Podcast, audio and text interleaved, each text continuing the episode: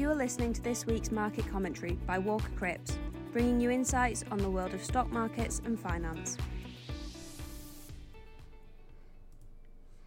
Hello, and welcome to the Walker Cripps market commentary for the week ending Tuesday, the 26th of April. A lackluster week for stock markets was dwarfed by another wave of panic in bond markets as the US central bank turned up the volume on its inflation fighting rhetoric. A two year US government bond now yields about 2.7%, and yields have only been higher than that once since before the credit crunch.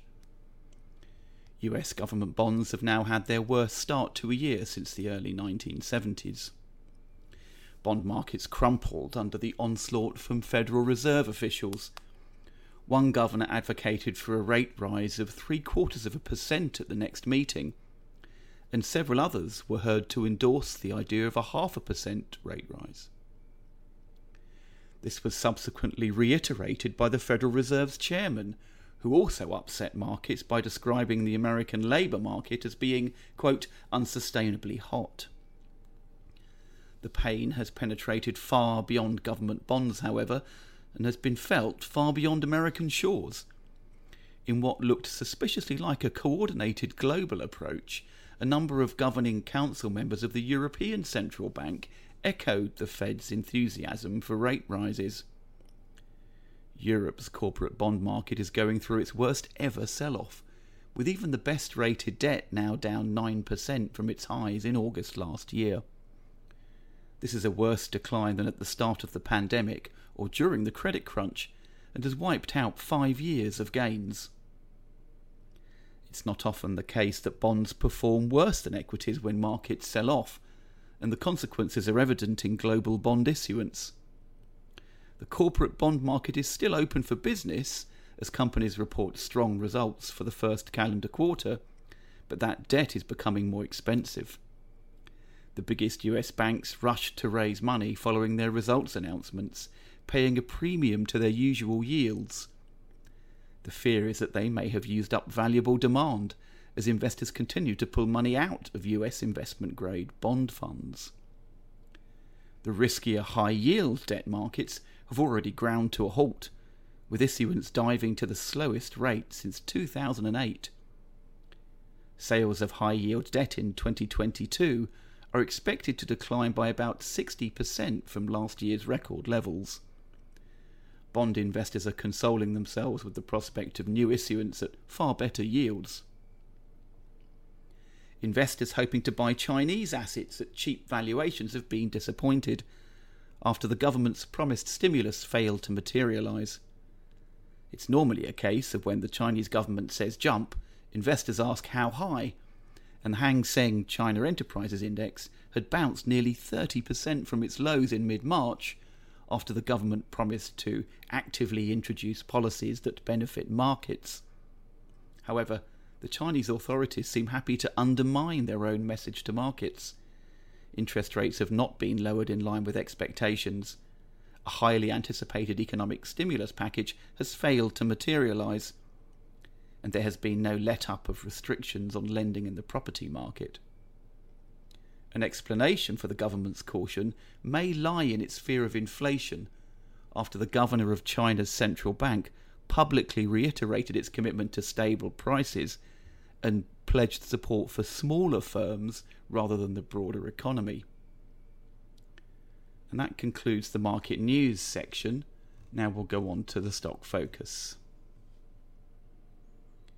Tesla's share price held up amidst broader market weakness after the company announced better than expected results for the first calendar quarter. Like its more conventional rivals, Tesla benefited from an increase in operating margins as the global reduction in the supply of cars has enabled manufacturers to command higher prices. The company has raised prices on its cars 12 times in the last two years.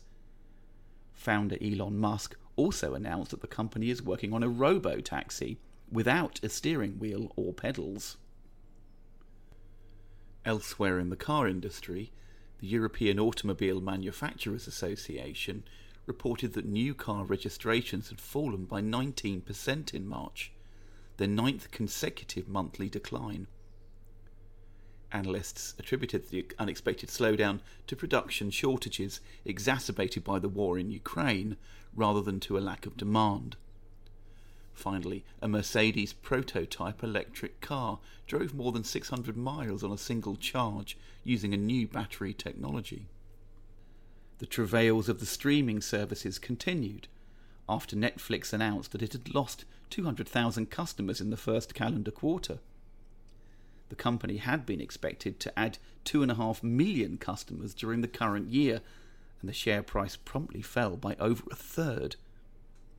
The company announced that it is experimenting with ways to sign up viewers who currently share someone else's password. Netflix is now down over 60% for the year, making it the worst performer in the S&P 500 index. Disney has not fared much better following the launch of its Disney Plus streaming service during the pandemic. It is down over 20% for the year and is the worst performer in the Dow Jones Industrial Index.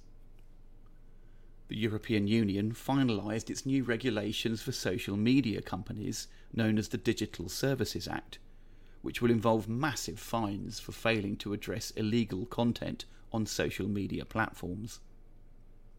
Regulatory failure could cost the big tech companies up to 6% of global annual sales. The rules are expected to become law in 2024. The biggest players will also have to pay Brussels fees to cover the cost of enforcing the regulations. And that's it for the stock focus section. Now we'll look at the economic highlights from last week and what to look out for this week. Economic data for the UK is being closely watched for signs of a hit to consumer spending from inflation and tax rises. And last week, retail sales volumes in March delivered the first of those shocks, falling well below estimates annual growth in retail sales fell to 0.9% from 7.2% the previous month. Consumer confidence in the UK also fell well below expectations and is now lower than it was at the start of the pandemic. Finally, business activity surveys for April dropped well below expectations as well, suggesting that the economy is moving back towards its long run growth rate following the stimulus delivered during the pandemic. These disappointments follow last week's weak GDP data for February, which was depressed by declining activity in the health sector. The poor data weighed on the pound, sending it to its lowest level against the dollar since late 2020. US GDP for the first calendar quarter is expected to have grown by 1.1%, falling from its rapid rate of the previous quarter as the effects of Omicron related reopenings diminish. Economists, however, will be more interested in the inflation rate used to calculate GDP, which employs a different method from that used for consumer price inflation. This GDP deflator is expected to have risen by 7.4%.